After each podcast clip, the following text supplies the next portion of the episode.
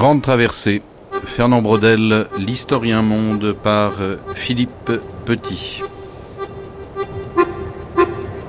Il y a, si vous voulez, des réalités qui ne durent pas. Alors j'ai le droit euh, de, considérer qu'au-delà de ces réalités qui s'évanouissent, il y en a d'autres qui durent, et celles qui durent sont non pas plus intéressantes, elles m'ont intéressé davantage, c'est en quoi Lévi-Strauss ne se trompe pas sur mon point de vue. Les travaux d'histoire globale ont remis sur le tapis la question des origines du capitalisme en montrant que nombre de ces ingrédients peuvent être repérés bien avant le XVIe siècle, tant en Europe qu'en Asie. C'est ainsi que dans de nombreuses sociétés, à des époques différentes, dans des aires culturelles variées, le capitalisme s'est développé. Il survit aujourd'hui et il survivra demain et sans doute après-demain. Il faudrait d'ailleurs plutôt parler des capitalismes et ne pas enfermer le modèle dans sa copie. Quoi de commun en effet entre le capitalisme d'État des Chinois et la version moderne du libre-échange des anglo-saxons? Rien. La particularité de Fernand Brodel dans son livre Économie matérielle et capitalisme, paru en 1979, aura été de définir le capitalisme en l'opposant à l'économie de marché. Alors que l'économie de marché renvoie à des échanges de proximité intervenant dans les marchés réglementés et transparents, comme ceux des, foires de champagne au Moyen Âge ou certains circuits de l'agriculture biologique aujourd'hui, appelés euh, circuits courts, le capitalisme, selon Brodel, consiste à contourner les règles de la concurrence pour dégager des profits exceptionnels. Le propre du capitalisme, selon lui, est de partir à la recherche de positions de monopole en allongeant le circuit commercial jusqu'à le rendre opaque. Sous les containers, la marchandise, voilà ce qu'il n'est pas toujours possible de dévoiler. L'échange devient impossible dans un monde où la circulation prévaut sur la relation. Cette opposition entre l'économie de marché et le capitalisme ne va pas pour autant de soi. Quid de l'économie financière dans un tel dispositif Et peut-on se contenter d'opposer le capitalisme de haut vol à l'économie de terrain plat? Le monopole est-il la part du diable? Une société marchande sans capitalisme est-elle possible?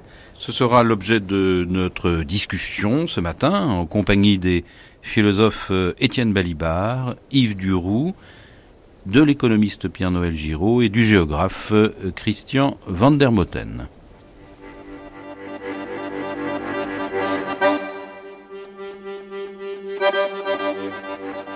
Bien peut-être, euh, Étienne Balibar, commençons par ce titre d'abord et par, par ce livre qu'il faut quand même présenter un peu aux auditeurs. Euh, civilisation matérielle, économie et capitalisme. Oui, alors je crois que la première chose à rappeler peut-être, c'est que euh, ce livre est le résultat d'un collage auquel Brodel a, a, a, procédé. Il avait euh, publié 20 ans auparavant un, un ouvrage euh, autonome, au fond, bon, euh, qui portait justement sur la, la, la, civilisation matérielle, la vie quotidienne, les, les structures du quotidien. Bon.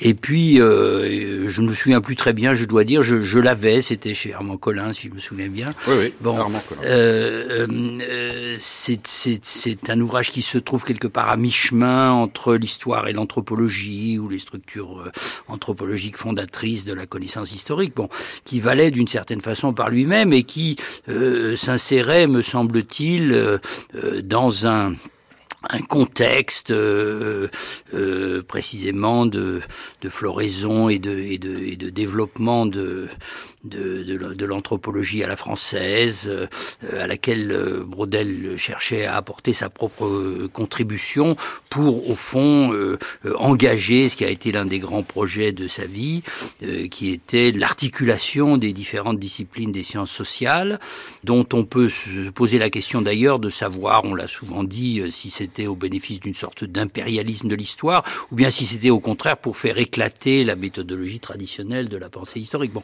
Et puis alors 20 ans plus tard, euh, dans une conjoncture euh, euh, tout à fait différente, et après un long travail souterrain, être devenu aussi un tout autre personnage dans l'université française et dans la science et dans les sciences humaines, euh, euh, il a publié ces deux volumes sur le capitalisme, dont la thèse centrale, dont nous allons sûrement euh, reparler, réside dans l'opposition entre la forme du marché et la forme du, capital. Et il les a présentés comme la suite du premier volume, ce qui donnait à celui-ci une autre portée, une autre signification. Alors, avant de définir précisément le, le capitalisme en l'opposant à l'économie de marché, peut-être on, peut quand même dire un mot sur euh, l'expression même de civilisation euh, matérielle. Qu'est-ce qu'elle vous inspire aux uns et aux autres, cette expression Alors moi, ce que je voudrais dire, c'est ce qui est effectivement la genèse de ce livre a été extrêmement longue. Hein. Euh, Brodel dit 25 ans pour produire les trois livres entre le, le, livre sur la Méditerranée, le grand livre, le premier sur la Méditerranée, et le second, il y a un certain nombre d'articles qui sont plutôt des articles comme ça, disons, généraux sur euh, euh, écrire l'histoire, la méthodologie des sciences sociales, etc. Et c'est là où Brodel fabrique ce qu'on pourrait appeler comme ça une de ses obsessions intellectuelles, qui est une théorie des strates. Les strates des temps et les strates de la vie, où effectivement la première strate, c'est la vie matérielle. C'est pour ça qu'à un certain moment, je dirais que finalement, Brodel est un remarquable exemple de ce qu'on pourrait appeler le matérialisme historique. C'est-à-dire, d'une certaine façon, faire monter l'histoire à partir, effectivement, des gestes les plus quotidiens, enfin, se nourrir, s'habiller, se loger, et sur lequel les, les, strates montent. C'est pour ça que je crois que c'est très très important que, bon, il est commencé, euh, et ça nous a un peu surpris quand on a vu le premier livre, mais euh, parce que euh, c'était un moment dans, dans, le développement. Alors de même qu'il y, a les strates pour la vie matérielle, il y aura les étages pour la vie économique, les fameux ah, Absolument, euh, qui est lié aussi à la théorie des trois durées, etc. Brodel est quelqu'un qui a, a, pensé par strates, à partir, si vous voulez, d'un concept générique très très important chez lui, qui est le concept de monde comme unité spatio-temporelle, géo-historique. Hein, c'est à partir de ça qu'il se constitue ce qu'on pourrait appeler sa grille d'attaque de la gigantesque érudition qu'il a montre. Christian van der Motten, géo-historique. Effectivement, je trouve que c'est évidemment des études brillantes et cette idée de, la montée au départ des strates matérielles est effectivement extrêmement importante. Ceci étant, il me semble qu'il y a quand même euh, chez Brodel quelques flous épistémologiques par rapport à cela. Quand il parle de civilisation matérielle dans les stades précapitalistes, il n'introduit pas, par exemple, de manière très claire, la manière dont fonctionnent euh, les rapports sociopolitiques. Il n'introduit pas, par exemple, me semble-t-il, de manière claire, la notion d'état tributaire qui me semble quand même quelque chose qui permet de comprendre certaines formations territoriales dans l'histoire. Vous pouvez préciser, État tributaire? Mais euh, un, État fondé, par exemple, essentiellement, où, le pouvoir euh, s'exerce essentiellement sur la base de la ponction du tribut foncier. Et je trouve que ça l'amène parfois à quelques flous dans euh, les définitions qu'il donne de l'économie monde, par exemple parce qu'il emploie, entre autres dans le petit livre La dynamique du capitalisme qui résume un petit peu sa, sa pensée. Son projet, oui. Oui, il emploie parfois la notion d'économie monde pour l'Empire chinois, pour l'Empire romain, alors que, et je compare par exemple à la distinction que fait Wallerstein, pour lui, pour Wallerstein, il ne s'agit pas d'économie monde dans la mesure où c'est un grand espace, certes, mais c'est un grand espace qui reste entièrement contrôlé par le même pouvoir politique. Alors que ce qui, à mon sens, fait la spécificité d'une économie monde, c'est le fait que le pouvoir économique a des espaces de liberté forts, importants, par rapport au, avec X, pouvoir politique. Et n'est pas contrôlé dès lors par les pouvoirs politiques. Ce qui fait toute la différence entre le marchand chinois et le marchand euh, européen. mais est-ce que ça ne veut pas dire simplement qu'il y a deux concepts? Est-ce que ça ne veut pas dire simplement qu'il y a deux concepts? Je, conçois très bien que vous preniez parti pour l'un d'entre eux, et pour ma part, euh, bien sûr, ayant... Euh, autrefois et encore aujourd'hui longuement collaboré avec Wallerstein et beaucoup appris de lui, euh, j'attache une grande importance à sa théorisation, même si on peut la discuter. Il s'est réclamé de Brodel, réciproquement euh, Brodel, euh, dans le troisième volume du grand livre dont nous traitons aujourd'hui, Les temps du monde, a déclaré sa dette à l'égard de Wallerstein. Donc il y a une sorte d'échange entre les deux et la comparaison est inéluctable. Mais ce que je pense sur le fond, c'est qu'ils ont deux concepts euh, très différents, je dirais pas incompatibles, mais enfin très différents de ce que euh, ils appellent l'un et l'autre économie-monde et qu'ils ont hérité euh, d'une tradition géohistorique que vous connaissez mieux que, mieux, mieux, que nous. De sorte que ce différentiel est, lui-même un, objet de, de, discussion très intéressant et, et non dénué d'actualité, il faut bien le dire. Pierre-Noël Giraud. Pour un économiste, euh, ce qui est absolument passionnant dans, dans Brodel, que personnellement je considère comme un de mes maîtres, euh, c'est qu'il a affronté la question euh, de l'enchassement de l'économie dans, dans autre chose. Hein. Et ce qui est absolument central dans le livre dont nous parlons, c'est que c'est un livre qui porte quand même principalement sur ce qu'on appellera l'économie, qu'il divise en effet en deux strates, deux niveaux, euh, l'économie marchande et puis le capitalisme. Mais la, civilisation matérielle, c'est ce qui enchasse, c'est ce sur quoi, dans quoi, au sein de quoi se, développent ces, activités. Et ce qui est euh, particulièrement intéressant, c'est qu'il pointe, et ça nous ramène au concept d'économie monde, directement ce qui fait la difficulté de l'enchassement encore aujourd'hui pour l'économie, qui est la prise en compte de l'espace et du temps. Parce que qu'est-ce qui euh, va faire la différence entre, par exemple, la civilisation matérielle, la façon dont les gens mangent, se nourrissent, vivent, euh, et le capitalisme? C'est euh, l'espace et le temps. La civilisation matérielle, à l'époque de Brodel, c'est un ensemble de phénomènes qui sont très localisés, qui n'impliquent d'échanges que très limités dans un territoire très étroit et qui en plus ont une temporalité longue. C'est l'histoire longue, le temps long, tout ça change très lentement. Avec, des économies mondes distinctes. Ah, et ensuite, ensuite, ça caractérise, en effet, ce qui est englué, euh, dans la, qui est dans la glaise de la civilisation matérielle, diffère profondément d'une économie monde à l'autre, d'un endroit à l'autre. À l'extrême opposé, le capitalisme, c'est ce qui est, premièrement, mondial pratiquement tout de suite. C'est ce qui met en communication les économies euh, et c'est ce qui est rapide, qui joue sur l'information saisie en premier. Qu'est-ce qu'un négociant ou un grand banquier? C'est quelqu'un qui est le premier à, pouvoir se saisir de l'information, est en situation de monopole pour cette raison et fait donc des profits absolument considérables. Donc, cette grille d'analyse des différences spatio-temporelles qui fonde cette euh, analyse par strate et qui, en effet, est absolument passionnante pour l'économie parce que l'économie politique, elle, se fonde sur l'ignorance au départ et de l'espace et du temps. Voilà. Si je, je peux ajouter quelque chose par rapport à ce qu'a ce qu'a dit notre collègue, c'est Brodel dit qu'il faut absolument distinguer économie mondiale et économie monde.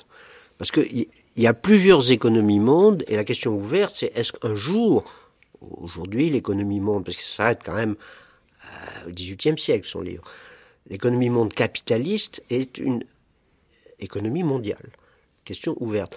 Et c'est par rapport à ce qu'il appelle les autres Europes, autres que l'Europe, les autres économies monde. Curieusement, il dit, je vais parler surtout de l'Inde. Pourquoi? Parce qu'effectivement, et il centre finalement son analyse sur l'insulinde nationale, qui est un lieu, effectivement, dans lequel il y a des circuits marchands euh, existants, etc. Et euh, il parle peu de la Chine, finalement. Hein, dans, le, temps du monde, il parle peu de la Chine. Et donc, euh, sa question, c'est de dire qu'à un certain moment, il y a plusieurs économies mondes. Il y a plusieurs économies mondes, parce qu'une économie monde, dit-il, et ce concept, je trouve extraordinaire, c'est à une enveloppe. Un monde à une enveloppe. Et d'une certaine façon, ce qu'il montre, c'est comment l'économie monde, qu'on pourrait appeler asiatique, orientale, a été progressivement vampirisée par les marchands de l'économie monde euh, européenne, euro-atlantique, disons. Euh, chez Brodel, il y a plusieurs économies mondes, à la différence de Wallerstein, qui d'une certaine façon, on peut dire, euh, s'installe tout de suite dans l'horizon Et quand il y a plusieurs économies mondes, soyons précis, l'Europe, l'Inde, la Chine, le monde arabe, la. Oui, oui, c'est ce qu'il dit. Il dit la Russie elle-même, la Russie elle-même, jusqu'à jusqu'à Pierre le Grand, est une économie monde. Donc un monde multipolaire, mais fortement hiérarchisé. Oui, et, il y a un concept d'économie monde, un concept d'économie monde dans lequel il y a un centre et dans lequel il y a des espaces. C'est pour ça qu'il cite, il dit le plus grand économiste allemand après Marx, c'est quelqu'un que les économistes connaissent peu, qui s'appelle Thunen. Peut-être que Pierre Noël le connaît. Thunen est celui qui a tenté le premier d'introduire la géographie dans l'économie. C'est donc pourquoi il intéresse Grodel. Est-ce que je peux me permettre Étienne oui. Je... L'intérêt de la confrontation avec, euh, avec Wallerstein, euh, euh, me semble-t-il, c'est d'introduire, et je crois que c'était le, le, sens de votre c'est d'introduire une dialectique du politique et, du, géographique, disons, enfin du, géo, du géo-économique. Bon. Et euh, ce que je trouve euh, intéressant et excitant euh, pour le philosophe, pour l'épistémologue, mais aussi plein de significations, au fond, quand on essaie de réfléchir sur les transformations du monde dans lequel nous nous trouvons aujourd'hui, euh, c'est le fait qu'il soit parti euh, sur des bases partiellement communes dans des, directions divergentes. Le grand souci de Wallerstein a été euh, de ne pas confondre l'économie monde avec un empire, avec une structure impériale. Bon. Et ça a été de montrer qu'au fond, il y avait eu des structures impériales qui étaient aussi en même temps des unités économiques, bon, qui caractérisaient l'Europe médiévale et, encore l'Europe préclassique, et que tout ça avait été finalement dépassé et intégré, on est tenté de dire euh, de façon hegelienne, euh, nié, dépassé, si vous voulez, dans une structure euh, beaucoup plus générale qui serait celle qui caractérise le capitalisme d'aujourd'hui, où les formes politiques sont au fond secondaires et relatives par rapport à une sorte de euh, logique économique globale. Et de ce point de vue, Wallerstein est beaucoup plus économiste, même s'il n'est pas un économiste au sens technique du terme. Idéologiquement, il est, me semble-t-il, plus économiste que Brodel. Euh, ce que je trouve euh, tout à fait extraordinaire dans le dernier volume de Brodel, bon, c'est qu'il se soit posé le temps du monde. le temps du monde. Bon, c'est qu'il se soit centré lui sur une, autre question pleine de signification quand on cherche à, réfléchir sur les structures du politique aujourd'hui, parce que euh, cette jeunesse, ce pluralisme, cette conflictualité est d'une certaine façon en train de, ressortir, même si c'est sous des formes nouvelles. Ce qui l'a intéressé, c'est la concurrence entre plusieurs formes politiques au sein du capitalisme naissant. Hein. Essentiellement les trois grandes formes, au fond, les trois grandes façons d'articuler le, politique et l'économique pour créer des monopoles, pour rendre possible des surprofits, euh, euh, des, des, des pôles d'accumulation. Bon, la cité, hein, la, ville, la ville qui est, qui est au centre d'un réseau commercial à l'échelle du monde, Venise, Amsterdam, etc. La nation, évidemment, la France, l'Angleterre. Bon, et puis l'empire, l'empire de Charles Quint, euh, euh, l'Espagne, ou éventuellement l'empire chinois. Pourquoi pas Or, ce sont trois formes politiques profondément différentes qui, à un certain moment, ont été en concurrence euh, entre elles et dont on a pu penser qu'elle se simplifiait radicalement au profit de l'État-nation que nous avons connu au XIXe et XXe siècle. Aujourd'hui, ce problème s'ouvre à nouveau. Il n'est pas du tout évident qu'il n'y ait qu'une seule forme politique adaptée aux évolutions de, l'économie monde d'aujourd'hui. C'est pourquoi la lecture de Brodel est tellement excitante, me semble. Christian van der Motten. Euh, je suis tout à fait d'accord avec vous. Euh, ceci étant, il me semble que l'analyse de Wallerstein par rapport à celle de Brodel, entre autres par rapport à la Chine, a l'avantage de mieux comprendre pourquoi cette économie monte, pour employer le terme de Brodel chinoise, n'a pas débouché sur une révolution industrielle précoce comme elle l'a fait en Europe alors que techniquement elle aurait pu le faire.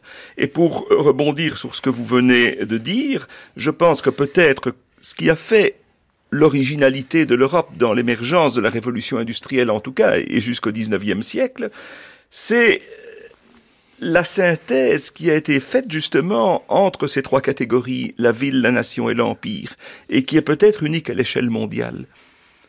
Chacune de ces catégories gardant une certaine autonomie tout en étant liée aux deux autres. Pierre-Noël Giraud.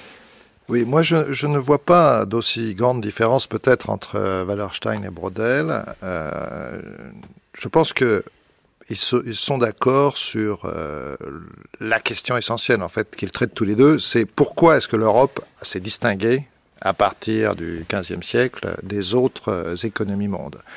Et là, la réponse est assez similaire. Euh, pour Wallerstein, c'est que les autres étaient des empires, et donc le pouvoir politique a régulièrement euh, écrasé et euh, décapité la classe des marchands, la classe montante des marchands. Alors donc les villes centres Donc aussi les villes, il n'y a pas vraiment dans, bon, dans, l'économie monde chinoise ou, ou indienne, et chinoise, parce que celle l'indienne est justement beaucoup plus marchande, il n'y a pas vraiment. La ville-centre n'est pas un pôle économique avant tout, c'est le siège de l'empereur. Bon.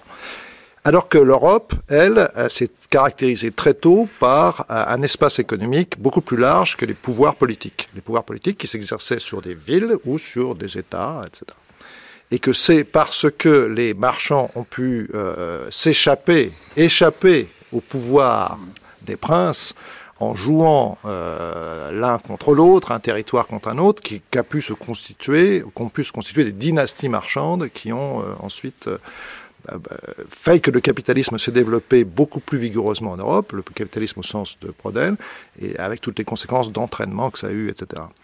ce qui est en effet fascinant, c'est que la question de savoir si... alors la thèse de Brodel, c'est qu'il y a eu une époque des villes en Europe, et puis, finalement, la dernière des grandes villes n'a pas pu n'a pas été assez puissante pour s'opposer à l'émergence de l'Angleterre, et non pas à la Grande-Bretagne, l'Angleterre en tant qu'État-nation. Donc le centre de l'économie monde est passé d'une ville à un État-nation. La vraie question aujourd'hui, c'est est-ce qu'on n'est pas en train de nouveau de passer à une situation où les centres vont être de nouveau des villes avec affaiblissement du pouvoir des États-nations? Alors là, c'est-à-dire que vous... Sauf que c'est pas les mêmes villes. Non, c'est pas, pas les mêmes villes. Et Étienne ah. Malibar, en fait, Pierre-Noël Giraud fait, fait référence à, ces cités globales, euh, disons, Shanghai ou d'autres, hein, euh, qui, qui, sont en train euh, d'émerger. Mais pour reprendre quand même le, le fil, bon, vous, vous avez effectivement souligné, Pierre-Noël Giraud, que la, la ville-centre plong, euh, plongeait grâce à son réseau de villes relais dans la profondeur des économies.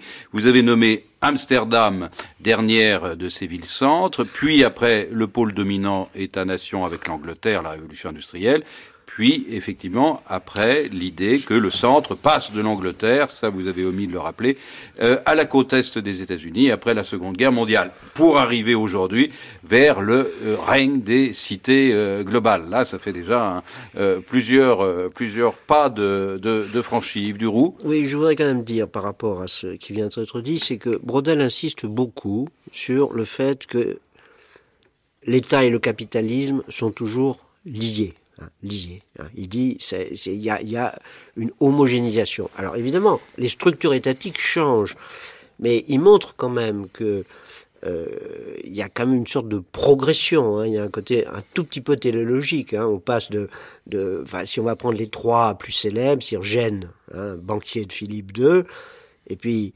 Amsterdam qui leur pique, il explique très très bien, il leur pique en leur vendant des marchandises, etc. Il, il tue le commerce génois.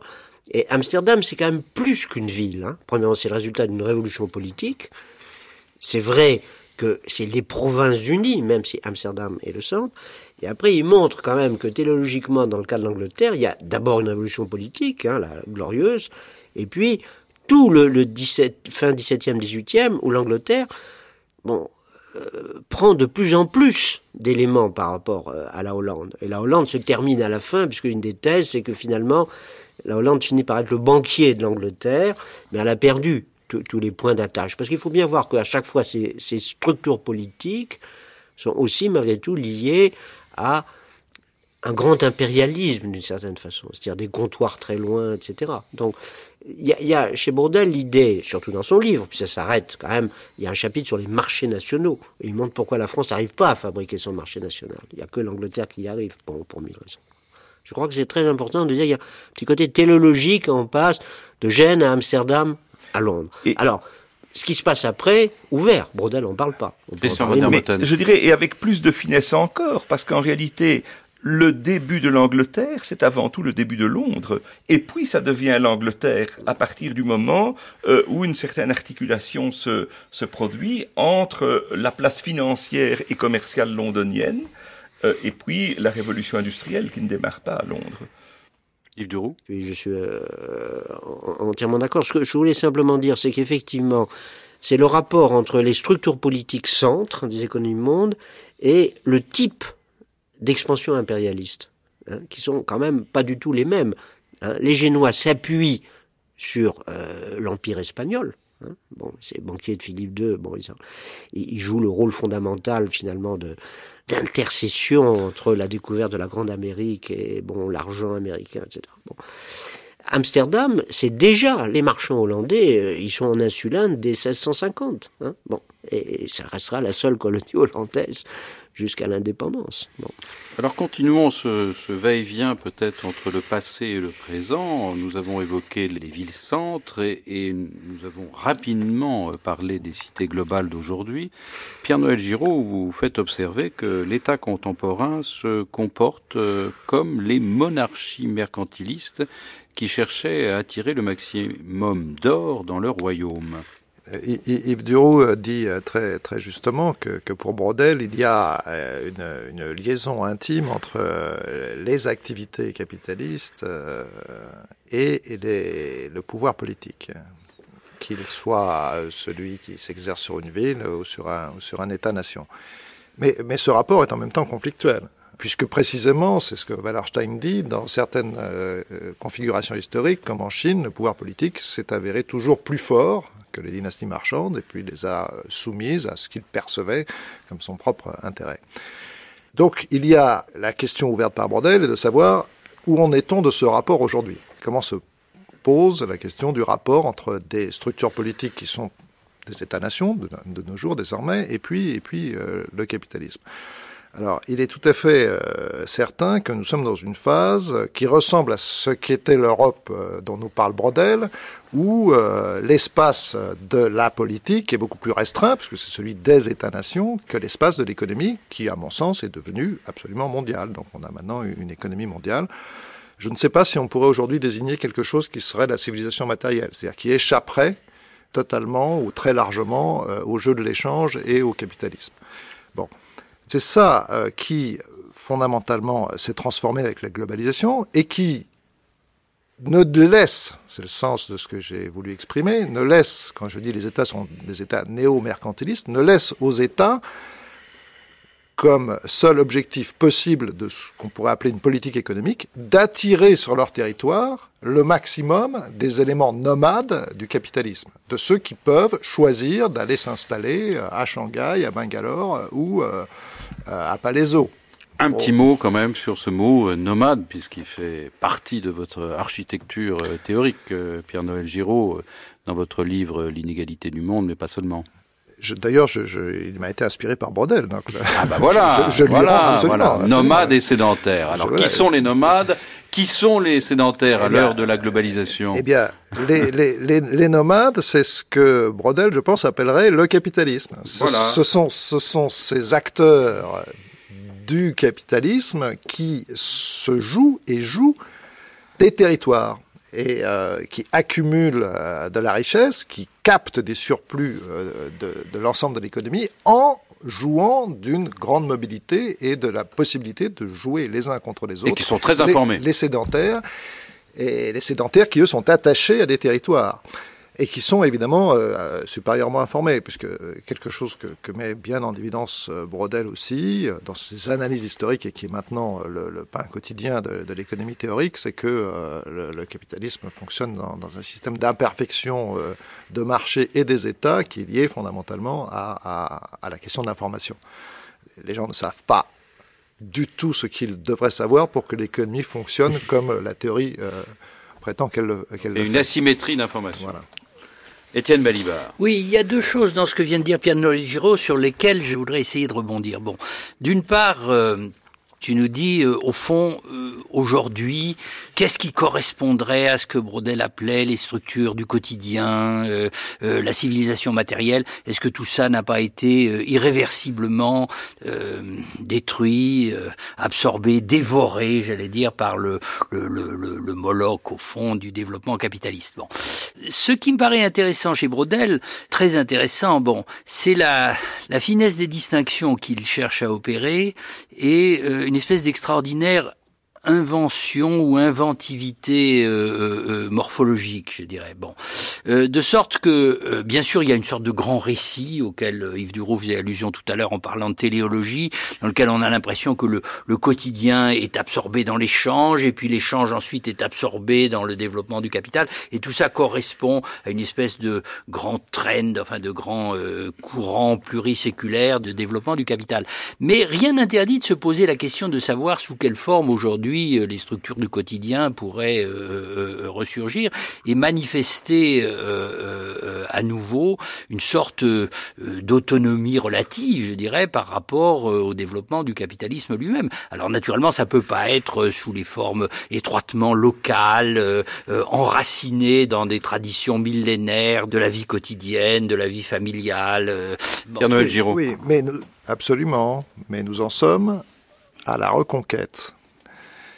Je veux dire par là que, euh, comment témoignent les émeutes de la faim lors de l'envolée euh, du prix des céréales euh, en, 2008 dans le Sahel, par exemple? Il n'est pas aujourd'hui un individu dans le monde, même le plus pauvre des paysans vivant pratiquement encore en, autarcie, en autosuffisance, cultivateur de mil dans, dans le Sahel, il n'est personne qui échappe à des mouvements euh, marchands qui, dont l'origine peut être euh, la politique du gouvernement américain qui décide de euh, fabriquer de l'éthanol à partir de maïs. Voilà. Donc, en ce sens, je veux dire que la civilisation matérielle à la brodelle, définie comme une activité pesante et séculaire qui échappe au jeu de l'échange, ça n'existe plus. Des sortes de niche, en fait. Voilà, ça, ça, ça, ça n'existe plus. plus.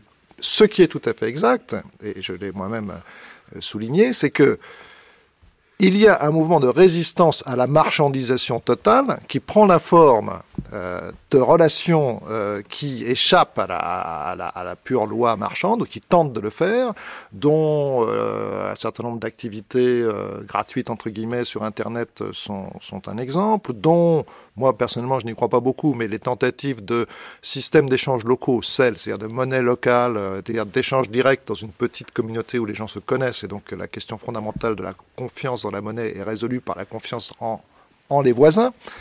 Tout ça euh, sont des manifestations d'une tentative par la société de repousser la sphère de la marchandise au profit d'une logique, euh, en effet, de collective ou de bien commun. Ça se pose à l'échelle euh, des gens et ça se pose évidemment à l'échelle globale, puisqu'on a des biens publics mondiaux aujourd'hui dont on voit bien que la production, par exemple protéger le climat ne va pas surgir des mécanismes marchands. Il va bien falloir que, alors cette fois les États, il faut que ce soit à un stade au-dessus, euh, s'entendent pour faire ce qu'il faut pour discipliner les marchés de manière à obtenir ces résultats-là. Donc on est bien dans une phase où la question du collectif et du don marchand est extrêmement active, mais, mais vraiment sous la forme de la reconquête à partir d'un point de marchandisation peut-être maximum que nous avons atteint, qui est peut-être derrière nous, peut-être pas. Juste un point là-dessus, un point là-dessus, c'est que je ne suis pas entièrement d'accord avec toi, Père Noël, pour dire que la situation matérielle a disparu. Parce que souvent, Brodel indique que la situation matérielle, c'est bon, des gestes élémentaires, par exemple le travail domestique. C'est-à-dire, finalement, toute une série de choses qui permettent la, survie. Hein, et, qui, d'une certaine façon, on peut dire qu'il y a une tendance à euh, marchandiser maximalement. C'est pour ça que euh, reconquête, je dirais, résistance très longue et, possibilité finalement que certaines sphères n'arrivent pas à être complètement marchandisées. Donc je pense qu'il y a bon une zone. Alors Brodel évidemment, peut-être il confond un peu. Il dit l'économie informelle. Nous le monde, c'était un peu dans ces années-là. Je me rappelle, on en parlait beaucoup à propos des pays de l'Est. La proportion de l'économie informelle, 30 à 40 C'est son vieux proudonisme. Oui, ça semblait gigantesque. Mais il insiste là-dessus à la fin des temps du monde. Et moi, je crois qu'il y a toujours dans cette idée des trois strates, Brodel pense qu'elles ne peuvent pas disparaître, qu'elles sont en, interaction, enfin, il emploie des mots très généraux, etc., mais qu'elles ne peuvent pas disparaître. Et je pense que finalement, ce qu'on appelle le travail domestique, qui a été quand même la grande découverte des féministes, hein, bon, euh, le travail domestique, euh, à ma connaissance, il n'a pas disparu. Il n'a pas disparu, et sa marchandisation bute. Voilà. Père Noël Giraud Moi, je pense que le travail domestique, évidemment, n'a pas disparu, euh, mais il est entièrement soumis à des logiques marchandes. Hein. Une femme se demande, bon, euh, si je fais le travail chez moi, ça me coûte que je, je gagne, je gagne pas d'argent à l'extérieur. Donc euh, voilà ce que je ne gagne pas. Et si je demande à une femme de ménage de m'aider, voilà ce que ça me coûte. Donc c'est ce que j'appelle euh, la. C'est marrant. C'est marrant que toi qui étais si critique au fond d'une certaine idéologie, euh, disons néolibérale pour aller vite, hein, de la de la rationalité économique, tu, tu, ne la ressors maintenant comme une évidence. C'est du Gary Becker. La femme qui calcule comme une petite ah, banque. Gary Becker. la femme comme une petite banque. non non mais un mot un mot un mot rapide sur Gary Becker. Fait toute petite parenthèse donc bah, Gary Becker est père du néolibéralisme, qui a non, été, qui est un grand économiste, qui, a eu un prix Nobel, discuté par Michel Foucault dans. Oui, oui, qui est un grand économiste, qui a effectivement étendu le calcul, le calcul rationnel à des sphères qui n'étaient pas les sphères de l'économie. Par exemple, la justice, par exemple, le mariage, le suicide, euh, plein de choses. Il a. Et, ce que Pierre Noël vient de nous dire, c'est que la petite femme calcule entre euh, ce que va lui coûter la femme de ménage par rapport à ce qu'elle peut faire comme secrétaire, et si elle achète un plat surgelé par rapport à ce qu'elle va faire si euh, elle fait sa daube. Ah, pas, pas, uniquement la femme d'ailleurs. Ce, ce, qui est en cause, ce qui est en cause, là, je crois que c'est une discussion très profonde parce que c'est un courant puissant euh, de l'économie ou de, des sciences sociales, et il faut citer évidemment Polanyi. La question en jeu, c'est de savoir si le capitalisme ou l'économie est euh, quelque chose qui se développe nécessairement comme parasite sur la base d'autre chose dont il vit et dont il pompe la valeur. C'est une très longue tradition, parce que d'une certaine manière, les thèses de Lénine ou de Rosa Luxembourg sont dans cette horizon intellectuel. Lénine qui est cité par deux fois par euh, Fernand Braudel à la fin de la dynamique du capitalisme et à la fin de civilisation matérielle et économique. À l'époque, on ne pouvait pas faire autrement. À l'époque, on ne pouvait pas faire autrement. alors, moi, j'aimerais bien quand même. pas hasard, quand même. J'aimerais bien, euh, alors, qu'on rétrograde un petit peu, si je puis dire, dans, dans la discussion pour reprendre cette euh, distinction brodélienne entre économie de marché et capitalisme. Économie de marché qui renvoie à des échanges de proximité intervenant dans les marchés réglementés et transparents, comme les foires de champagne et ça. Et puis, euh, le capitalisme qui consiste à contourner les règles de la concurrence. Donc, qu'est-ce que c'est que cette euh, dualité brodélienne quand même essentielle pour comprendre euh, le reste? Pour ouvrir la, question. Alors, économie de marché et capitalisme. Ouvrir la question. C'est vrai, Brodel cite Lénine, mais il cite un Lénine très particulier. Le Lénine qui expliquait, après la révolution d'octobre, que la petite production paysanne engendrait jour après jour le capitalisme. Phrase très lourde, parce que la chasse au coulac, ça vient de là. La collectivisation des campagnes, ça vient de là. Ah, euh, bon. Donc, d'une façon, phrase très lourde. Bon. Et Brodel cite ça avec horreur. Il faut dire les choses comme elles sont. Il cite ça avec horreur. Pourquoi? Parce que pour lui, les deux strates sont différentes, sont substantiellement différents, n'obéissent pas aux mêmes règles. C'est ça qui est très étrange. Pour lui, le marché, comme il le dit, c'est une certaine transparence, une certaine ah proximité de l'information. On sait approximativement ce qu'on va avoir. C'est un peu le boucher et le boulanger d'Adam Smith. Hein. Mmh. Bon. Par contre, le capitalisme, c'est le monopole. C'est le monopole. Et il insiste fondamentalement, cette dualité, c'est ça. Et d'une certaine façon, pour Brodel, cette dualité, je dirais, c'est presque une dualité axiologique, même si c'est une dualité historique pour lui, que le, le capitalisme s'appuie sur les jeux de l'échange, euh, s'appuie nécessairement. Le monopole, c'est l'opacité, donc. Mais le, monopole, c'est l'opacité ou la symétrie de l'information. Voilà, oui. Bah, ils savent, le marchand sait qu'il y a telle chose à tel loin de l'autre, et l'autre, il sait pas, puisque donc il y a un problème d'espace, de temps, d'information, et c'est deux univers différents pour Alors je sais que Pierre Noël est contre, il a dit explicitement, il l'a écrit, je suis contre cette distinction de Brodel. Or cette distinction, il faudrait revenir, elle est centrale pour euh, la constitution de l'économie politique. Par exemple, chez Marx, c'est très clair rapport entre production marchande et capitalisme est une question clé. Euh, chez Adam Smith aussi, et chez Ricardo, on peut dire que c'est réglé. Il n'y a pas de production capitaliste qui ne soit pas marchande. C'est identifié. Étienne Balibar. Oui, moi je voudrais dire simplement, euh, en allant dans le sens de ce qui vient d'être avancé par euh, Yves Duroux, que ce qui me paraît frappant chez Brodel, je ne sais pas si c'est vrai, hein, il se peut même que ça soit au fond réfuté historiquement, c'est le fait que Brodel se situe en marge et à l'opposé conjointement du courant traditionnel de l'économie libérale et du marxisme. Hein. Et, du même coup, évidemment, l'intérêt euh, qu'il a pour nous, qui est un intérêt épistémologique, philosophique, mais peut-être aussi politique, c'est de mettre en évidence certains postulats qui sont communs au, marxisme et au, au, libéralisme économique. Bon, or je pense que la question, en effet, de la disjonction et de l'articulation entre la structure du marché et celle du capital est cruciale dans cette affaire. Parce que euh, L'idée d'un mécanisme unique, si vous voulez, qui soit le, grand mécanisme de la marchandisation accompagnant le développement du capital, c'est quelque chose que le libéralisme et le marxisme euh, euh, admettent l'un et l'autre.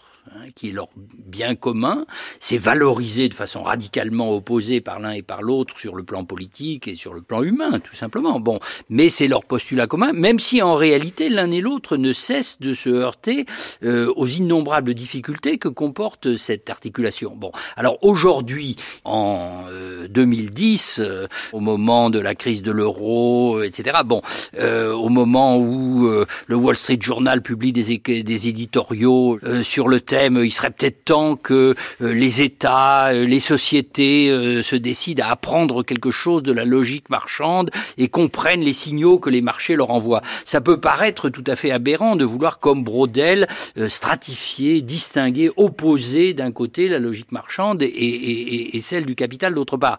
Mais il y a là une question à creuser, surtout si on revient, je, je n'ajoute qu'un seul mot, surtout si on revient à la façon, je le répète, fondamentale anthropologique dont euh, euh, Brodel essayait de fonder cette distinction. Bon, c'était une distinction de temporalité, c'était surtout une distinction d'espace, une distinction de type spatial. Hein, au fond, ce qu'il appelle marché, c'est, ce sont les phénomènes d'échange dans lesquels les gens euh, se rencontrent au fond. Oui, ce sont les foires, les foires de champagne, les, les, les, les uns des autres. Donc c'est, donc c'est, c'est, un concept anthropologique de l'échange qui est plus large que, la, que d'une certaine façon d'ailleurs que la, que la vente et l'achat ou que la loi de la valeur. Bon, et euh, euh, euh dont la logique, à ses yeux, en effet, n'est pas, en tout cas conceptuellement, la même que celle du monopole, qui est fondamentalement une structure politico-économique de grande dimension, de grands espaces et d'accumulation intensive.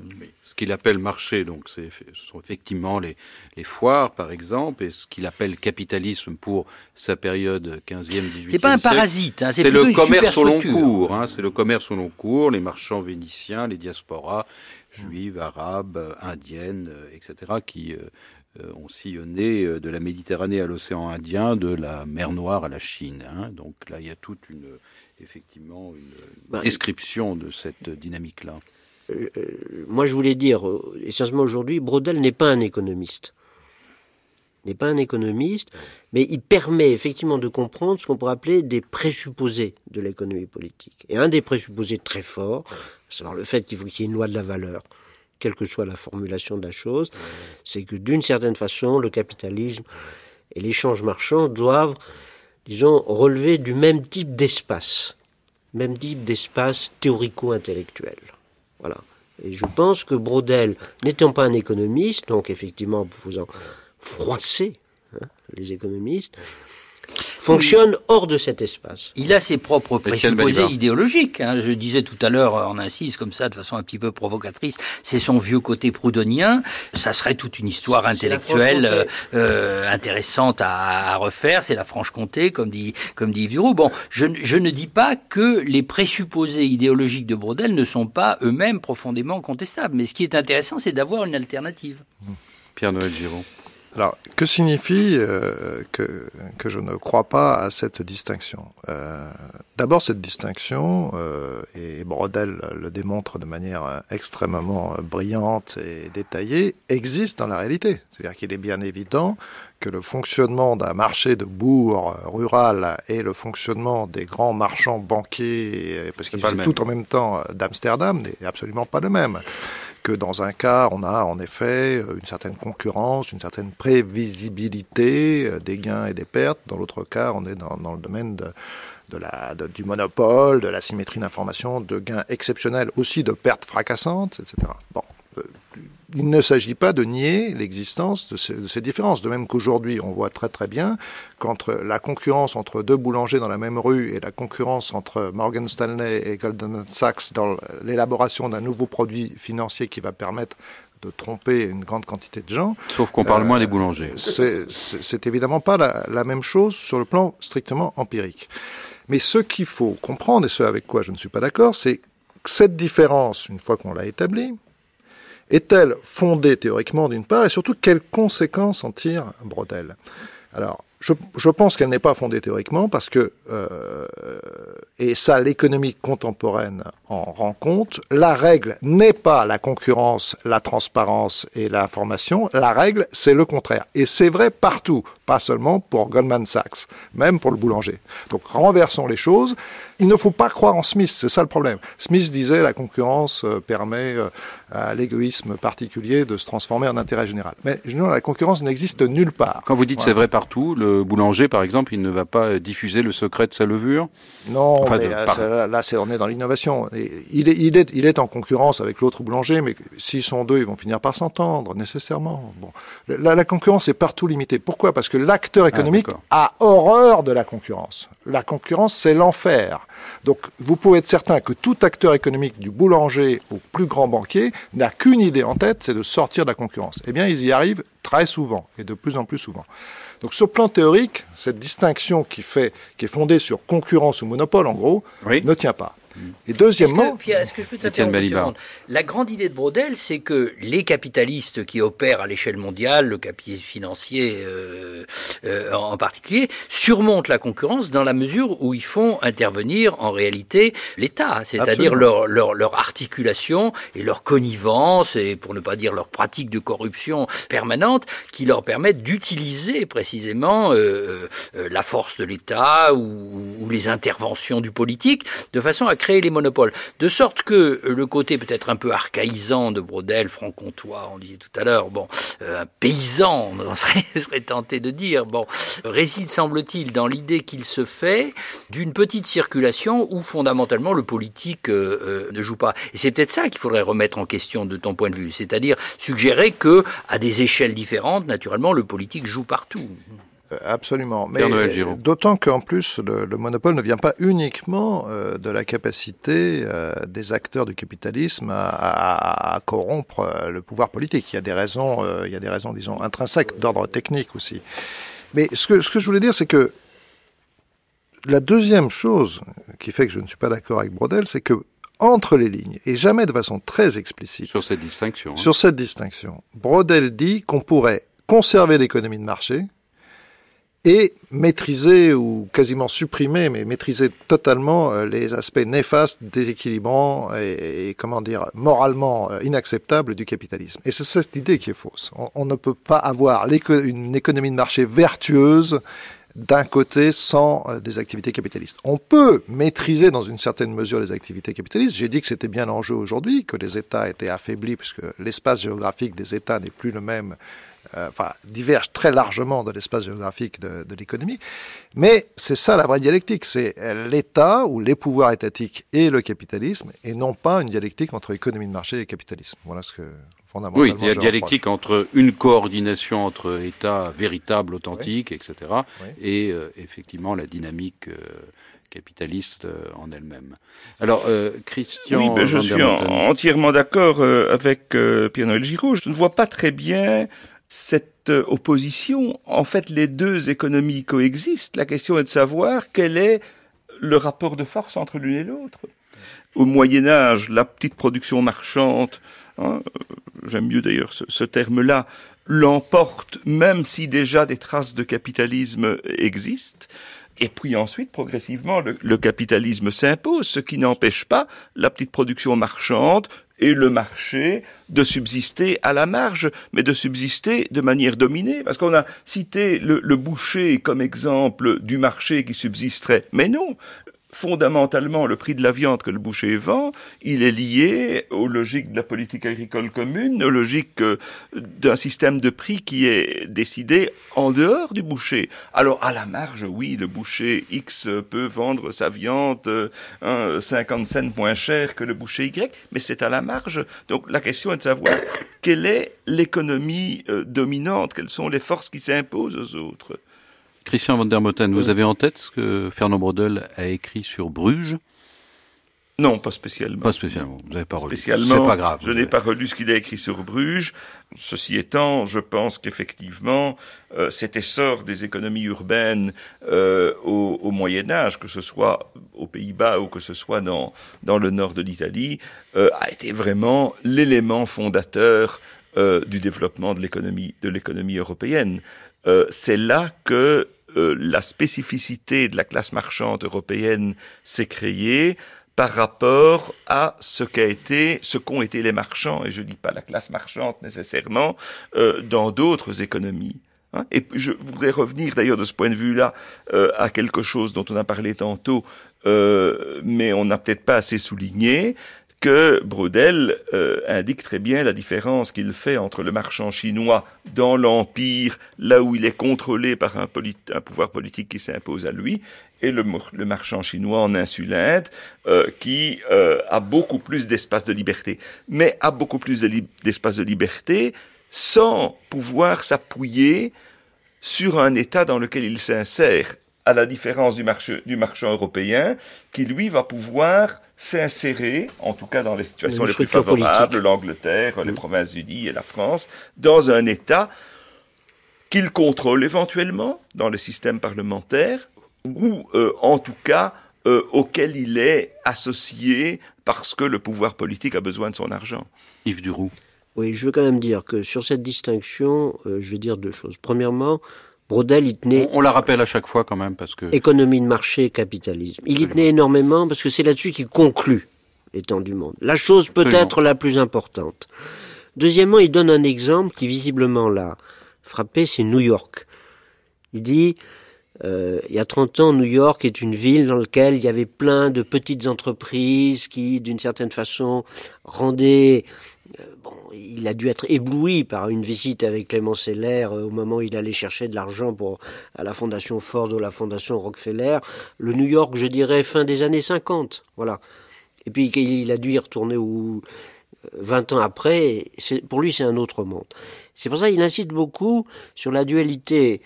Quand il parle, par exemple, il prend les sous-traitants comme exemple d'économie de marché. C'est un peu curieux. C'est un peu curieux. Et donc, je pense. Pourquoi c'est curieux?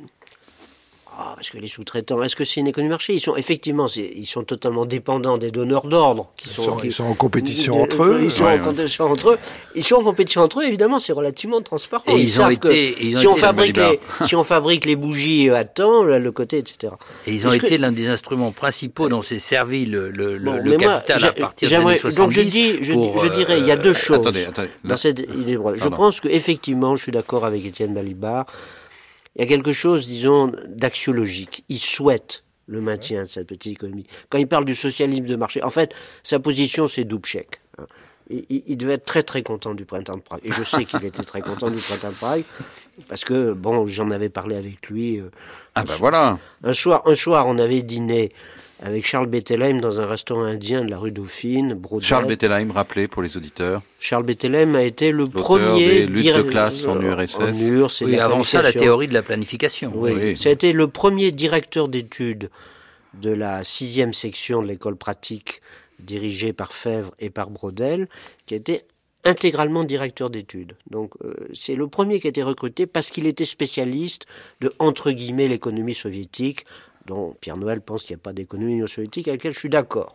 Mais ceci dit, Brodel, dernier dîner là. Dernier Vous étiez en train de dîner avec Fernand Brodel. Et Brodel, Brodel, c'était 75-76. Il était en train de terminer le, le, le, la civilisation matérielle capitale. Et il nous avait dit deux choses. Premièrement, je lui avais dit, qu'est-ce qui vous a inspiré dans ce livre Il m'a dit, c'est pas Max Weber, c'est Marx. Donc voilà, c'est pas Max Weber, c'est Marx. Et deuxièmement, il m'a dit la chose la plus importante, c'est pas mai 68, c'est le printemps de Prague.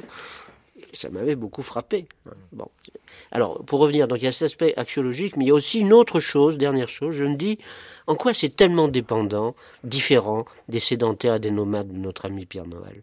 Cette idée d'une dualité structurelle sur un territoire, dualité structurelle, dans laquelle les uns jouent à une certaine échelle, l'échelle mondiale capitaliste, et les autres, forcément, le marché concurrentiel brodélien, il est forcément sur un espace plus restreint. Mais il y a articulation. En quoi c'est totalement différent? Mais non, ça n'est pas. C'est ce que je disais quand, quand je disais que Fernand Brodel euh, pointe une différence empirique évidente. Et cette différence empirique perdure aujourd'hui. Euh, si par exemple. Comment? euh, elle perdure. Il va falloir conclure là-dessus. Par le fait qu'il y a, il y a des acteurs économiques nomades dans le, champ d'action et l'ensemble du monde qui jouent des différences entre territoires. il y a des acteurs économiques qui sont attachés à un territoire, dont, dont, l'activité se déploie dans, dans, un espace beaucoup plus restreint et qui sont donc en position d'être soit pillés par les premiers, soit éventuellement euh, fertilisés d'ailleurs, stimulés euh, par, par, les premiers. Donc cette, cette dialectique-là existe de deux jours. Mais ce qui, moi, me gêne dans Brodel, c'est la dimension axiologique. C'est qu'en vérité, Brodel rêvait à une société marchande sans capitalisme. Et pour moi, c'est une utopie. Voilà. Notre débat s'achève. Étienne Balibar, le mot de la fin. C'est une, une, utopie. C'est une utopie peut-être un peu archaïsante, mais en réalité, tu es moins euh, opposé à Brodel que tu ne le crois, parce que tu, non, parce que tu insistes euh, euh, justement sur le fait qu'il y a de l'hétérogénéité à l'intérieur des structures du travail, de l'échange ou de l'accumulation. Alors que Marx, fondamentalement, qu'on le veuille ou non, même si ça ne va pas logiquement à l'élimination des coulacs, croyait à une sorte d'homogénéisation tendancielle irrésistible euh, des, structures de l'économie. Et du même coup, les résistances intérieures étaient beaucoup plus difficiles à penser. Merci beaucoup, messieurs, pour tous ces éclaircissements. Merci à Étienne Balibar, Yves Duroux, Pierre-Noël Giraud. Merci à Christian Vandermoten. Attaché d'émission euh, Diane Lamant. Prise de son Frédéric Changenet. Réalisation Franck Lilin. Dans quelques instants, nous allons poursuivre notre matinée en nous rendant cette fois-ci à Gênes, en Italie, où nous aurons l'occasion de vérifier sur place, en visitant le port et en interrogeant un historien de la banque Saint-Georges, la première banque mondialisée, de vérifier les retombées de notre discussion.